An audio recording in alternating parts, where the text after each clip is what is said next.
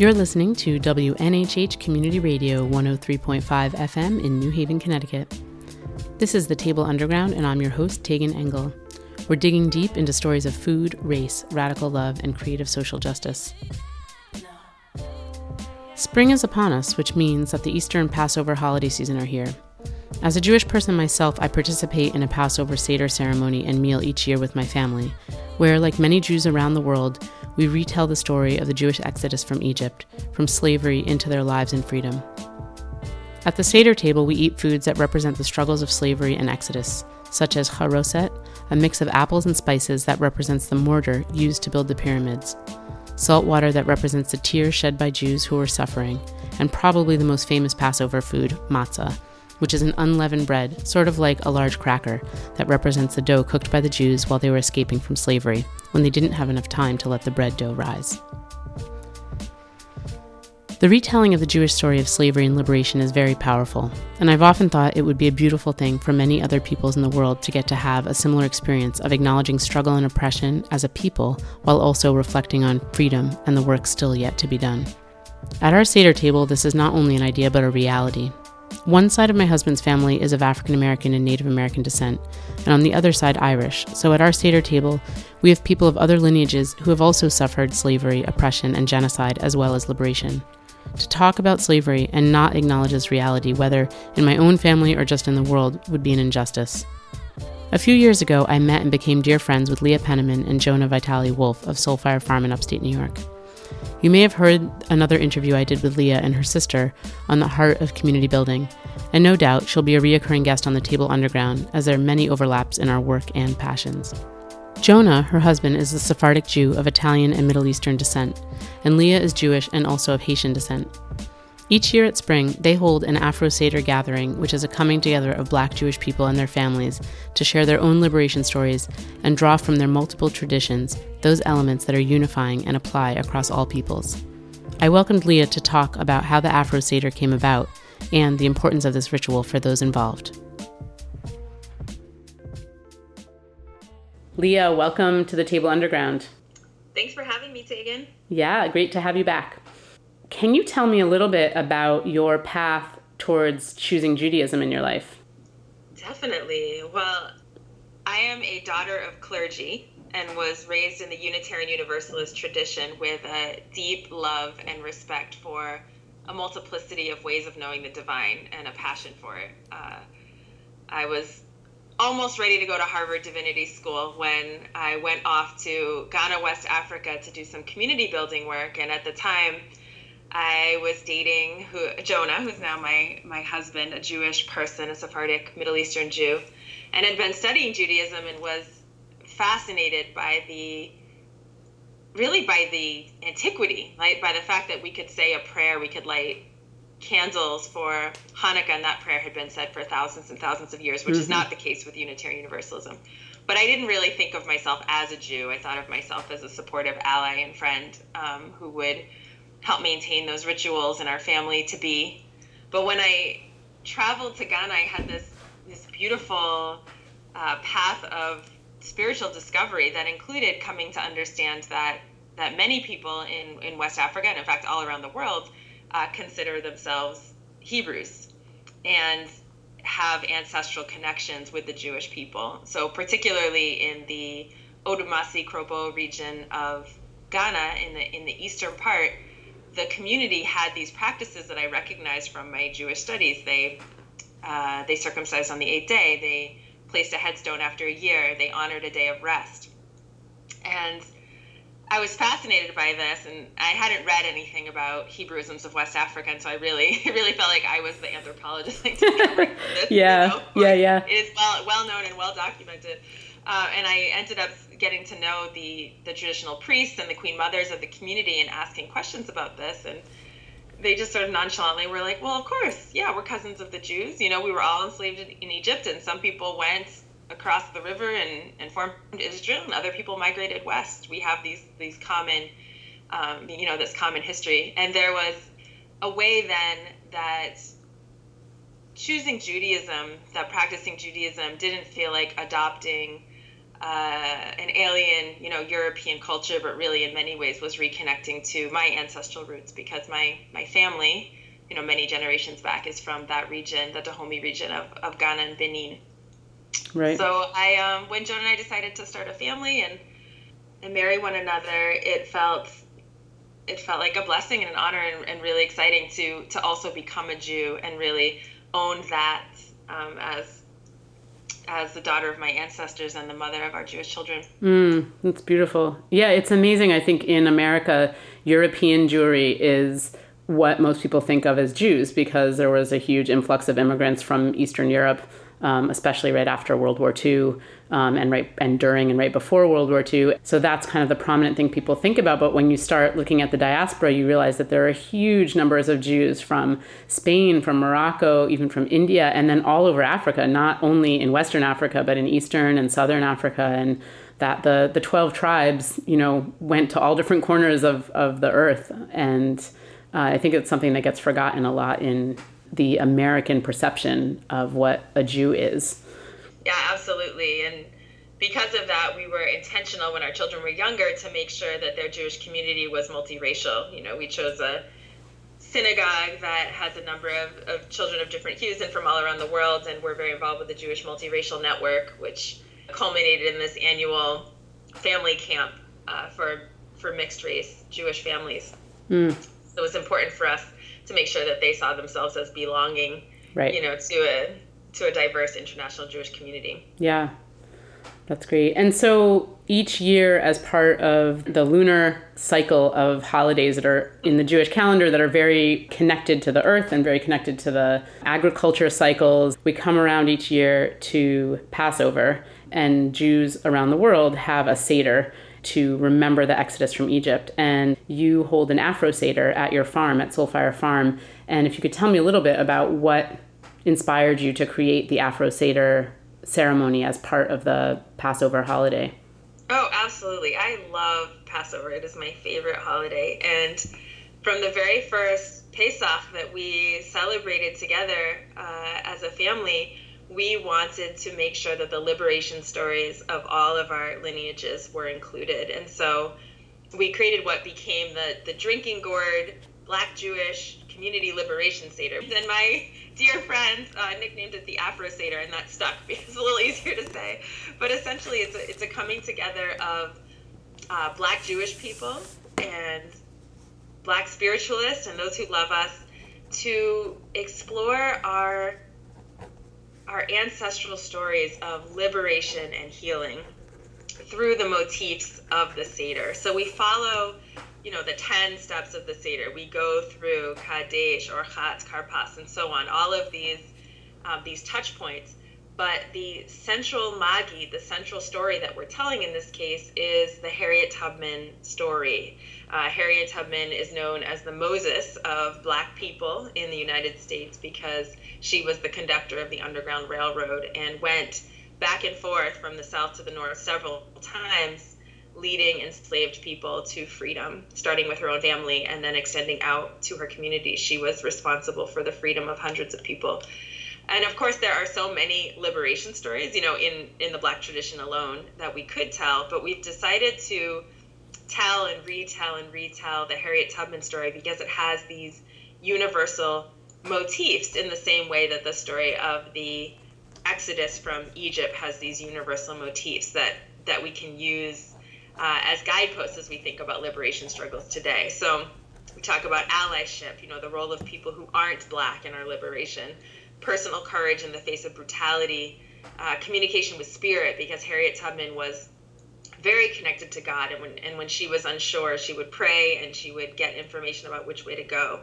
Strategy, justice, you know, love of one's people. So we tell and retell this story so that it becomes part of who we are. And you know, for those who don't know, Passover oftentimes we just think of, you know, there's a seder plate or there's matzah, but but the central commandment that led to Passover is to tell our children their story. You know, specifically, we are obligated to um, the, the Bible says, "You shall tell your child on that day, saying, It is because of what God did that I came out of Egypt, came out of slavery." And so, mm-hmm. the, the griot or storytelling tradition is what is central in both of the both the Jewish and the African way of of knowing. Yeah, I mean that is something that has always struck me as such a powerful thing every year of my life sitting at a Seder table and hearing the story of enslavement and liberation among people who no longer, for most of us um, in this country, suffer from that situation, but the retelling of that story and the memory of that and how that impacts as a people our perception of ourselves, of our lives, and of how we move in the world and work with other people, and kind of a obligation to remember these things and work on these things so that it doesn't happen again. Um, sometimes it happens successfully, and sometimes not so successfully. But uh, I think it's a very powerful thing to have that as part of a tradition. And yeah, and I think that integration. One other thing I just love about Passover is it's really both political and spiritual. You know that that holiness is about having the capacity and the freedom to affect the world and make a choice to use our power for the mm. liberation of all people. And when I was I was trained um, as a member of clergy when I was in Ghana. I joined the Queen Mothers, and the role of the Queen Mothers in society is that it's both political and spiritual. So we have our festivals and our life cycle events, but it's not; those aren't an end unto itself. It's also crucial um, as people who are connected to the divine that we we use our power and and our spheres of influence in the case of the queen mothers to alleviate poverty to take care of orphans to advocate for for policy that leads to you know economic sovereignty for people. That's that those two things are held in a in a delicate and equal balance and and passover is that for me. Mm. we absolutely get to you know do our rituals and sing our songs and then when we end we say justice justice shall we pursue. Like we're mm. going to take this and go forward into the world and and do the healing and repair of the world the tikkun, tikkun olam that's necessary. Right that's beautiful. Yeah, and I really see you doing that in the way that you work in the world, that you continually integrate both the spiritual component of the work and the healing component of the work as well as the political action part of the work and that that had there's a lot of power in in bringing those two things to the table at the same time. That's beautiful. You know, you've illustrated that in the way that you've created the Afro Seder ceremony that you are kind of pairing the telling of the story of Harriet Tubman and the exodus of black people from slavery through the Underground Railroad with the story that is told of Moses leading the Jews out of Egypt and, and the, that exodus. And I'm wondering if you could give some other examples in the Haggadah, in the book that is followed for the Afro Seder. If you could give some examples of those synchronisms where you've kind of matched a piece of Jewish prayer, maybe such as the opening of the Seder, and then something from an African tradition that kind of serves a similar purpose as the opening prayer in the in the Jewish service. Absolutely. Yeah, I love syncretism. So most Jewish rituals or festivals open with the lighting of candles. We say a prayer, you know, blessed are you, eternal one, who sanctified our lives with our commandments and instructed us to kindle these lights. Baruch Adonai Eloheinu melech haolam asher kedishanu b'mitzvotav v'tzivanu l'hadlik Ner Shel Yom Tov. And the idea of lighting the candles and saying that blessing is that it marks kadosh, the word for holiness, mm-hmm. and kodesh for separateness. That in the light dispelling the dark, we mark a gateway from the, the regular to the holy. And similarly, in African traditionalism, specifically in, in Haitian uh, Vodou, which is the tradition that I'm, I'm closest to in the moment, we have um, this spiritual gateway between the regular, the profane, the everyday, and the sacred. And the gatekeeper's name is Legba, Papa Legba. And so we have a song uh, that we sing and an offering that we make, a beacon that we create that marks that that boundary. Um, and so in the Afro Seder, we go from the, the Hebrew prayer with the, the candle lighting, Baruch Atadonai, into Legba Nambaya, Legba Nambaya, and we ask Legba to open the gate so that we can enter together into a, a spiritual way of being. Hmm. Can you sing the song for Legba? Sure. Legba nambaya, legba nambaya, legba nambaya, seyuki kote dwapo, seyuka pare solepu wayo. Aibobo. Aibobo, which is like amen in Creole, and then amen right after it. So another way to bring those those beautiful things together. So another thing that I that I've noticed um, in both Judaism and in African diaspora traditions is the role that ancestors play in prayer and in worship. And I'm wondering if you can speak a little bit about how that plays out through the Afro Seder, like in Judaism, where we pray about the founding ancestors of the Jewish people, about Isaac and Jacob and Rebecca and Sarah. Can you speak a little bit to that and how those play out in the two traditions?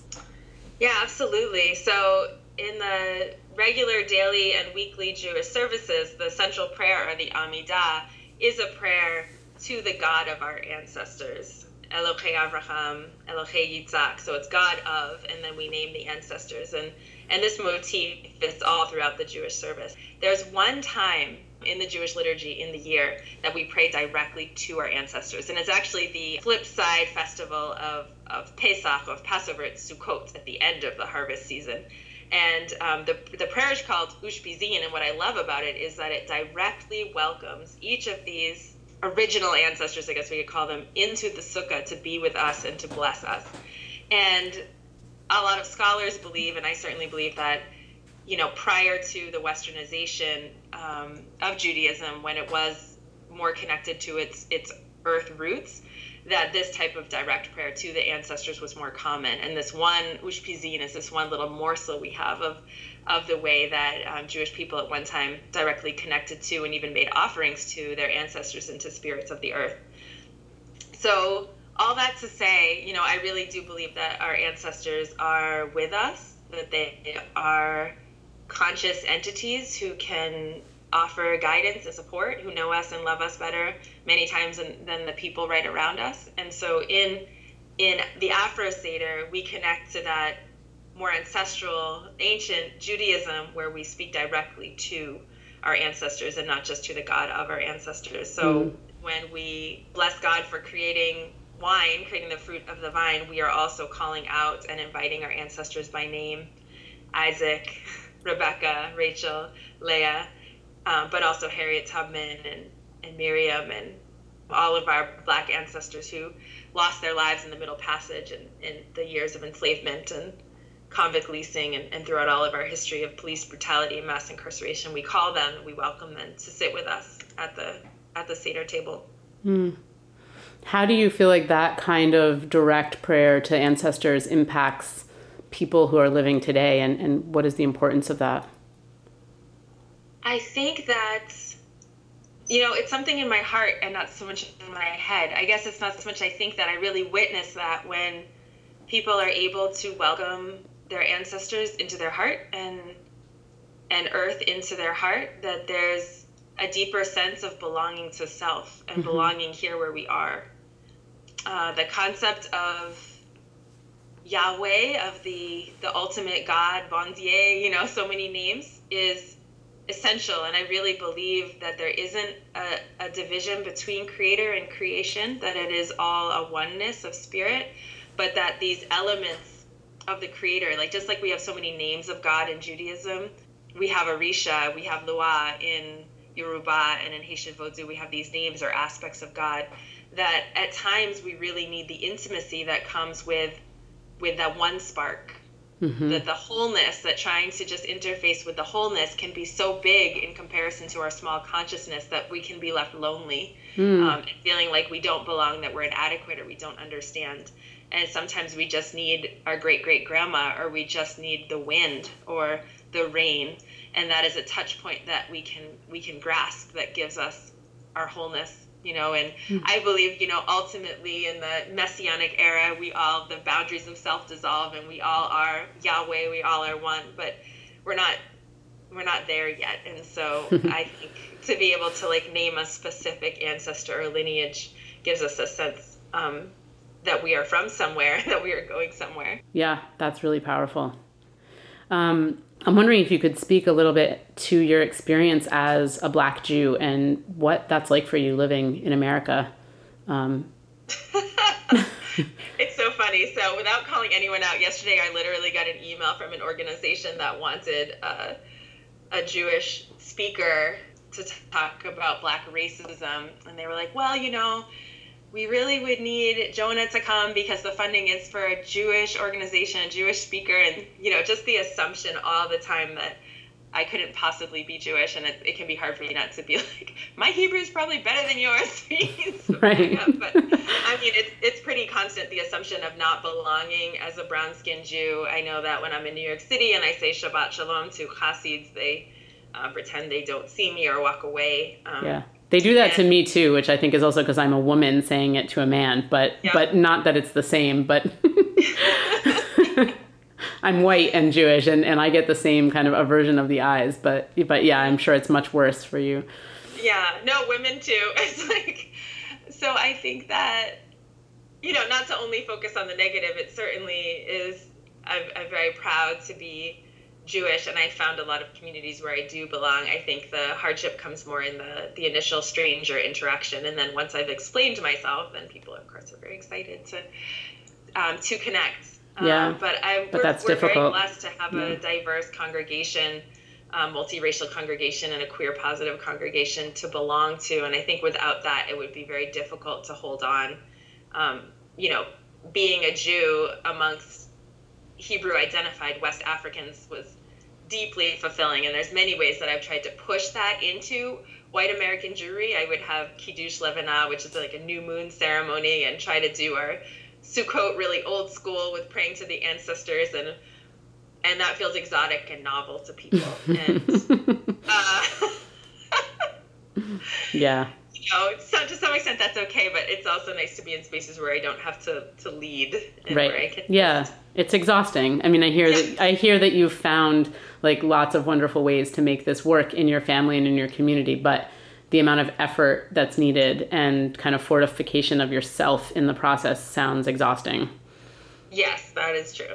So we're on the table underground, and I know you love food and you're a farmer, and I love food. So before you go, I need to ask you just a little bit about food at the Afro Seder and what, what kinds of foods are part of the Afro Seder?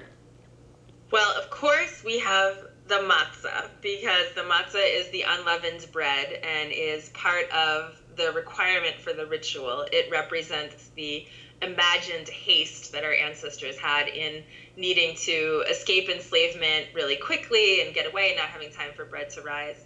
Um, it's called sometimes the bread of affliction. And in the, the middle part of the ceremony, we break it in two to symbolize the incompleteness of the world and the need for repair. And then later on in the meal, we reunite the pieces, which is our hope uh, for the end of, of human suffering and the suffering of our um, non-human sisters and brothers. So we have that piece of food for sure, and then there's there's a huge, huge, huge meal, delicious meal um, at the end of the storytelling. And what I invite people to do for that, it's a it's a potluck dinner, is to just bring the foods from their tradition. Um, and it's mostly you know African heritage, Black folks and their families there, and so we have an amazing spread of all kinds of Haitian food. We have our akra pois and our soup joumou, which is a liberation soup, and you know people just just turn up, and I love. it's mm. also my favorite meal. Mm-hmm. That's beautiful, and the akra is is similar to the akara in West Africa. is a it's sort of like a black eyed pea falafel for uh, for yes. people who don't know what it is. And um, in Yoruba land, the akara is used as an offering to the ancestors. So I always love that connection as well. I don't know in in Vodun is it in Haiti is it used that way as well? It is used that way. Yes, yeah. it is an offering to um, to Aizan actually, who's the Orisha of the priesthood itself. Mm.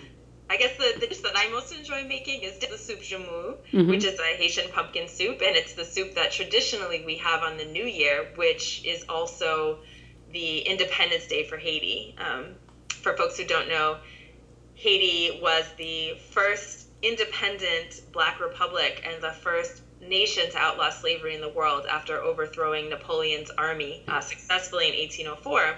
And prior to that, uh, black folks in Haiti were not allowed to eat the joumou, which is the, the delicacy. It's a beautiful, tasty, rich pumpkin uh, that was reserved for the owning class.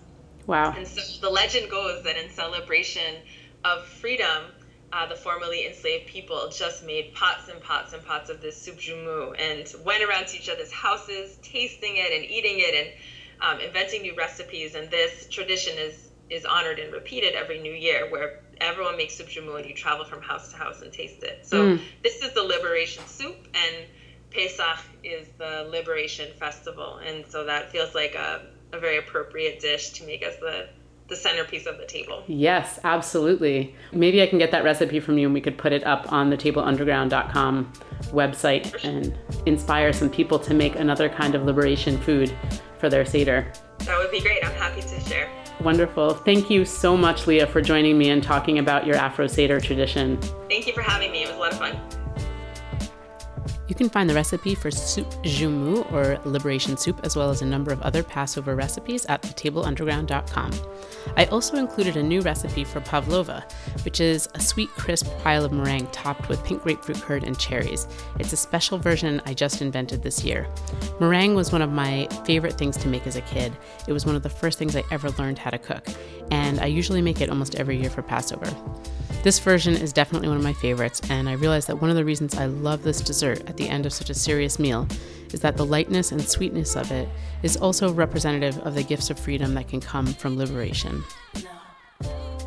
There are also links to a number of other fabulous recipes, including a Sephardic dried fruit version of haroset, the mortar I mentioned earlier, as well as many other holiday desserts and dishes.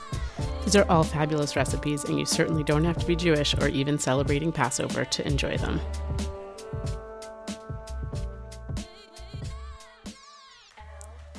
For the second segment of today's show, we'll hear an interview and a song from Y-Love, a talented rapper who's black, Latino, Jewish, and gay. You can check out the videos that go with the words on our website at thetableunderground.com.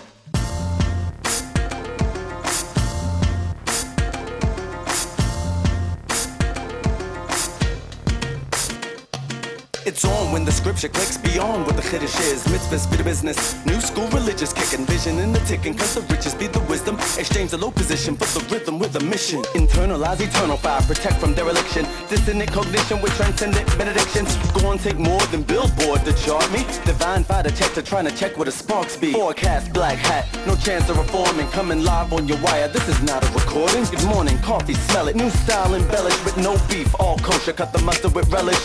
Olam echad. Echad, Hashem Echad, Ha'am Echad. This is unity. Olam Echad, Hashem Echad, Ha'am Echad. This is unity. Olam Echad, Hashem Echad, Ha'am Echad. This is unity. Olam Echad, Hashem Echad, Ha'am Echad. This is unity.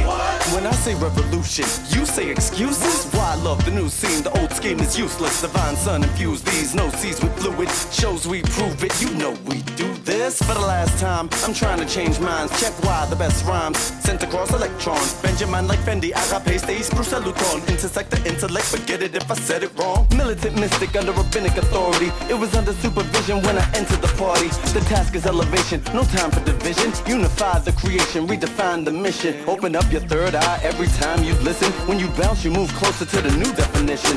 They said they understood me, but I know that they didn't. Cause if they did, they would know this is not just religion. Olam Echad, Hashem Echad, Ha'am Echad. This is unity.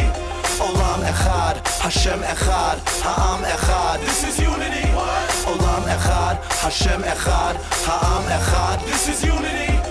Olam Echad, Hashem Echad, Ha'am Echad. This is unity. What? Hashem began routine like machinery. Half these years living in a media chicanery. It's plain to see no man-made thing changing me. Corruption in the function. I'm gonna bring the hate blatantly. Basically, revolution. Time to drop the handy cam. Known to bless the cipher till we light it up like Amsterdam. 613 for life. Scream it till Mashiach comes. We pass fam. We trying to make the people one. Feel the ace spots on the pivotal moment. Connected to the most high. How we letting them control us? Believe in the people manifesting the skill. With knowledge, understanding, wisdom, and will. Develop the heavenly kesha. Sever the tether with the shackets, be the connector, bring it together, bring Shemayim in the Eretz. Say we in the house, we trying to pray in the field. Y-Love and D1, put the club on tilt. Olam Echad, Hashem Echad, Ha'am Echad. This is unity. Olam Echad, Hashem Echad, Ha'am Echad. This is unity. What? Olam Echad, Hashem Echad, Ha'am Echad. This is unity. Olam Echad, Hashem Echad, Ha'am Echad. This is unity. There's no such thing as a blanket statement which will cover all rappers equally.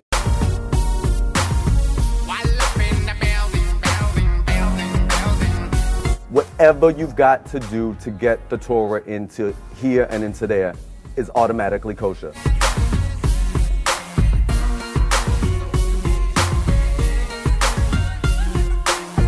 I was raised in Baltimore by my mother, who raised me by herself on less than $20,000 a year. If you work hard, you will succeed. That was never an axiom in my life because I got to see hundreds of people working hard every day throughout their lives and were getting nowhere. When I would come to Judaism in high school, I would come to left wing politics really soon after that. It was learning these two, I guess, ideological systems in tandem, and I started to see parallels between the two that would start to form a worldview that I wouldn't be able to give up once I moved to New York and moved into the Orthodox community.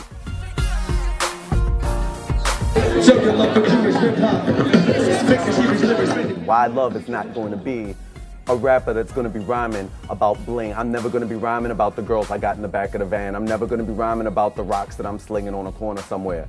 Hip hop for me never was that and can't be that. It's just not in my reality. This is all about love. This is all about unity. Hip hop always was a mode of spiritual expression for me and it's always going to be a mode of spiritual expression for me. When I would give classes in yeshiva, one guy who did computer graphics, he made a PowerPoint presentation of Donald Duck building a sukkah. And another guy who did graffiti art and mural art, I was trying to get him to draw the things that he was learning and to put it more into a visual art form so that he could learn better. A kid who was about nine years old just completed learning the tractate Sukkah in the Talmud and he wrote a rhyme to it. That was the way he did his review. And in a three minute song, he goes through about 10 or 15 chapters of halacha. When the rabbi from Bnei Barak came out against hip hop and said that hip hop music is disgusting and has no place in the Jewish community, I'd like to know what type of holy European melodies that he's listening to because the reality is that which is called Jewish music today, a lot of it is when you're listening to the holy Hasidic melodies of the old country, all you're actually hearing is the top 10 pop hits of 1804. So to say that this is automatically more authentically Jewish simply because it originated in Eastern Europe, I don't know how else to take that but racism. Hip hop is the way that I express myself spiritually. So how can you tell me that this is not going to benefit me spiritually? This is this has no place in the Jewish community. This is my Judaism that I'm expressing over here. Materialistic, think it's gonna rain perpetual destruction comes eventual. We trying to rise for festivals. Nation that originated here on these streets. Inspiration that's contained in this MP3. Bring the opposite of apocalypse, the positive uprising. Soul directed towards the with quotes from the prophets. Words on the scroll and the remainder of the temple. Yeah, the 34th meridian stays central to the mental. This is unity. I said this is unity.